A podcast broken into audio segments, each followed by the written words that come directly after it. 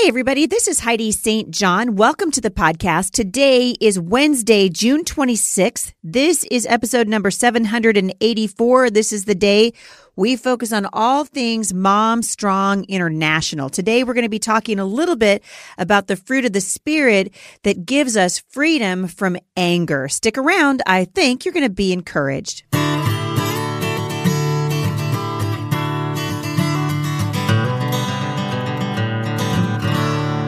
Right. So thanks for tuning in, everybody. Today, I am really thrilled that you're here. We are in the middle of a very busy summer here at the Firmly Planted Homeschool Resource Center. And if you haven't had a chance to check that out yet, you're definitely going to want to do it. We are just gearing up for an incredible fall. And I am excited because uh, we're seeing lots of lots of parents pulling their kids out of public school.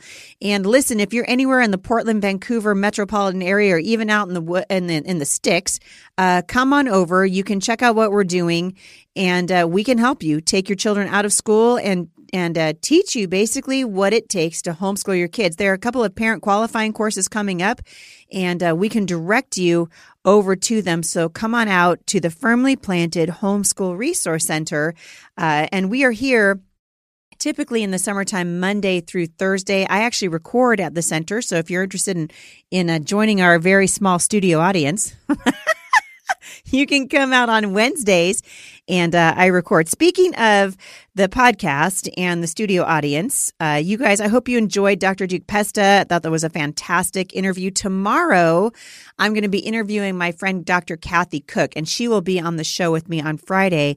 And we're going to be talking about how you can raise self confident, biblically grounded kids in the culture right now. And man, if there was ever a, t- a time for that, uh, that time is definitely now. For those of you who are doing the scripture writing challenge with me, today's verse is found in Colossians chapter 1, verses 9 to 10. So I'm going to read it for you. It says, For this reason, since the day we heard about you, we have not stopped praying for you. We continually ask God to fill you with the knowledge of his will through all the wisdom and understanding that the Spirit gives, so that you may live a life worthy of the Lord and please him in every way, bearing fruit in every good work growing in the knowledge of God. That's really what we want for our kids. That's definitely what we are shooting for at Mom Strong International. If you haven't joined us at Mom Strong International yet, uh, this is a great time to do it. The uh, scripture writing community over there now has topped 12,000. And so we are thrilled to see so many of you joining us to write out God's word every month. Did you know that we have copywork over there for your kids? And it's also available now in Spanish. So check it out if you've got friends who uh, Spanish is their first language, or maybe they're trying to learn Spanish.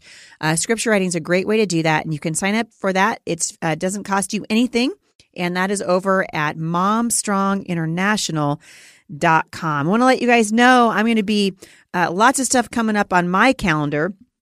First of all, right now we are in the in the very beginning of a class I'm doing on everyday oils, basically how to use essential oils.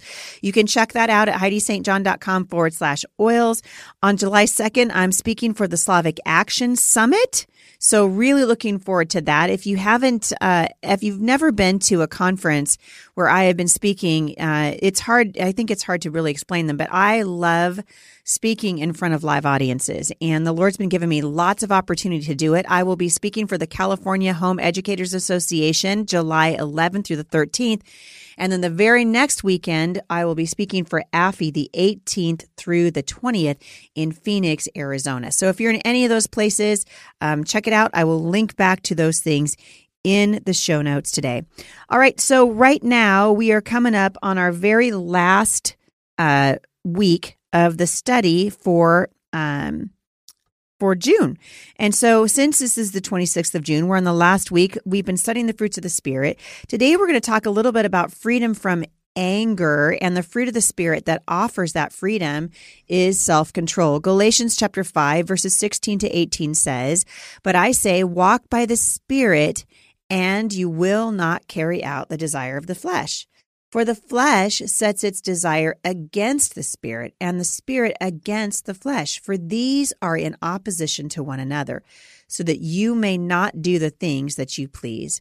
But if you are led by the spirit, you are not under the law. Let's go ahead and open up this podcast in prayer.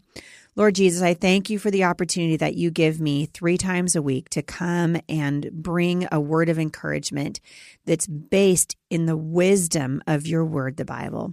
Lord, as we talk a little bit about the fruit of the Spirit that is self control today, I pray that you would just encourage us all, wherever we are in our walk with you, that you don't want us to stay where you found us. You want us to grow in respect to salvation and in the knowledge of your word. Father, I pray for every person that's listening to this who is struggling with anger and has not experienced the fruit of the Spirit that is self control, Lord, would you show us what that looks like? Help us, Father, to walk in right relationship with you, that our lives would give you glory, and that we would be living, breathing testimonies of the gospel and the grace of Jesus. We love you. We invite you into everything that we're doing. In Jesus' name, amen.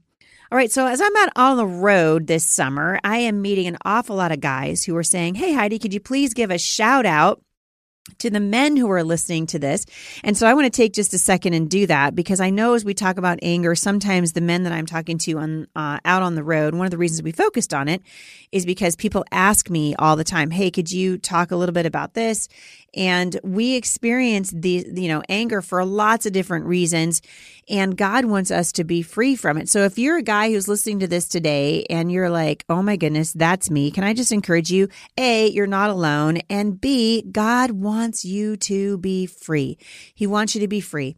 And uh, I know that the Mom Strong International is a women's study, and we say, you know, hey, no guys allowed. But honestly, uh, God's word is for everyone.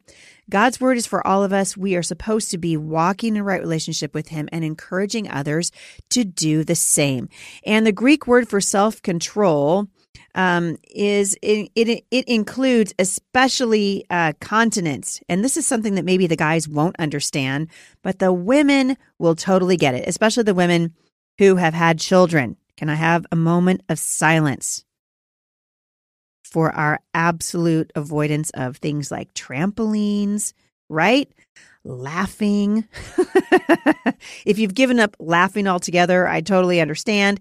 Uh, but if you've had kids and you're older than 47, chances are pretty good that at some point in your life you've experienced a little bit of a critical failure in your lower half. So we could talk about, you know, we could swap stories. Uh, which we won't do on the podcast today. Uh, you're welcome. But the Greek word for self control includes especially continence and temperance, right? And that's just funny. So the next time a situation arises where self control is needed and your spirit is thinking that uh, your way is better, pay attention. Because if you drive past a trampoline or you start laughing uncontrollably, take the spirit's hint and exert self control. Interestingly, uh, biblical self control is actually spirit fed self control. These are the heart attitudes that are peace and patience and self control, and they interweave to bring the fullest development of each one. So it's like a tapestry, right? The front is this beautiful picture, but if you turn it on to over and look at the back, it's a crisscross and a mishmash of all colors and all directions. Aristotle said, I count him braver who overcomes his desires than he who conquers his enemies. For the hardest victory is the victory over self. And Jesus understood that. Jesus understood how important it was for us to get a grip on our own on our own uh, fleshly desires. Right? The Bible teaches us that the spirit is willing, but the flesh is what? It's weak. And so I want you guys to understand this is important because the enemy would want us to believe that this fruit is something that we need to attain by our own work, like this idea of self control.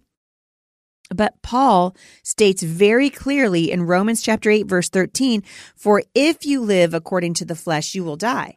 But if by the Spirit you put to death the deeds of the body, you will live. So God's telling us, you can't do this on your own.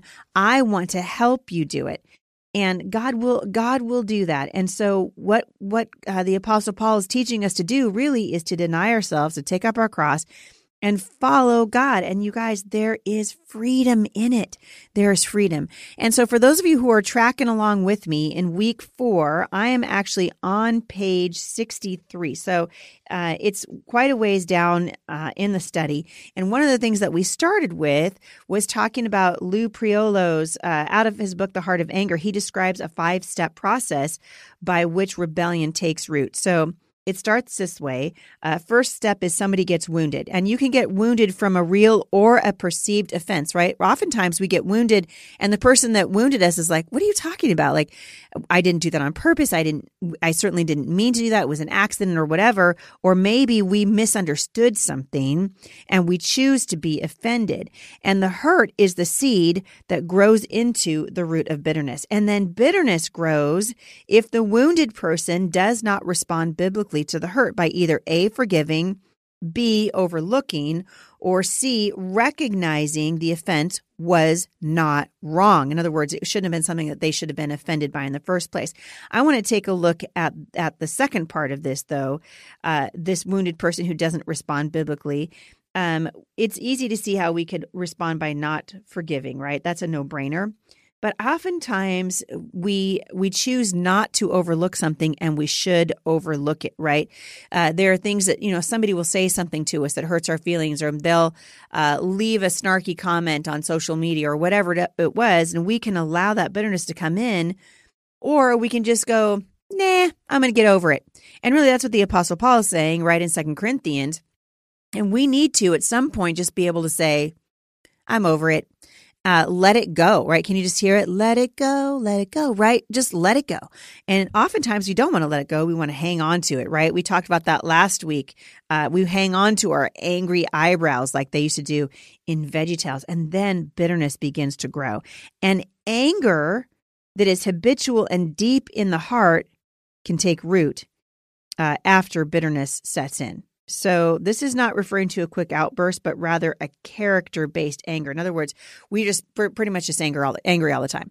We live in a state of being offended. We're, we're uh, we cut people off. We're rude. We can be disrespectful, and uh, stubbornness then is the next thing. Stubborn follows stubbornness follows anger, and surprisingly, it is the immediate step before rebellion right? And so in his book, Priolo gives the picture of a backsliding heifer pushing her front hooves into the ground to counteract her master who is trying to push or pull her forward. That's stubbornness. And I think as parents, oftentimes we don't realize, and my friend Kathy Koch, she's coming on the show on Friday with me, and we'll be talking a little bit about what is behind this heart of anger. How can you help your children? And often it's on the parent. Uh, they realize that their child is stubborn, and we might deal with the stubbornness but we're not really getting to the root. We're looking at the fruit. So stubbornness would be the fruit. And what's the root? Anger is often the root. And so after stubbornness, often we find rebellion is the next step. And rebellion emerges when behavior characteristics have gone past the biblical definition of an angry man and align with the biblical characteristics of a fool. The Bible teaches us that a companion of fools suffers harm.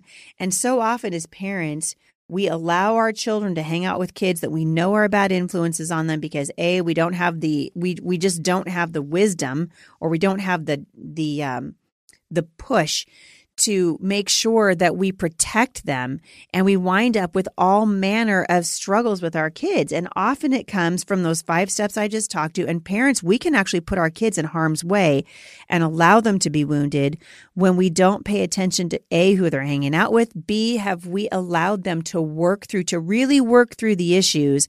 Uh, that they're facing. So, because we're all going to get wounded in this life, right? Wounding inevitably comes uh, because we live here on the earth, right?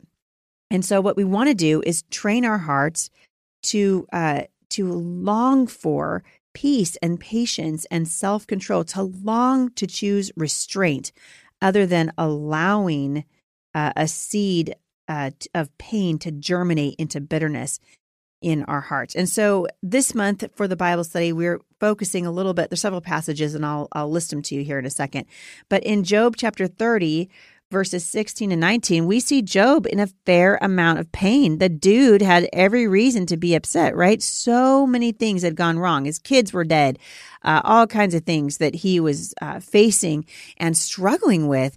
And yet, um, the he doesn't get chastised for crying out to God, and in fact, he lets his grief uh, he lets his grief just uh, be shown. It kind of goes into a full blown grief mode.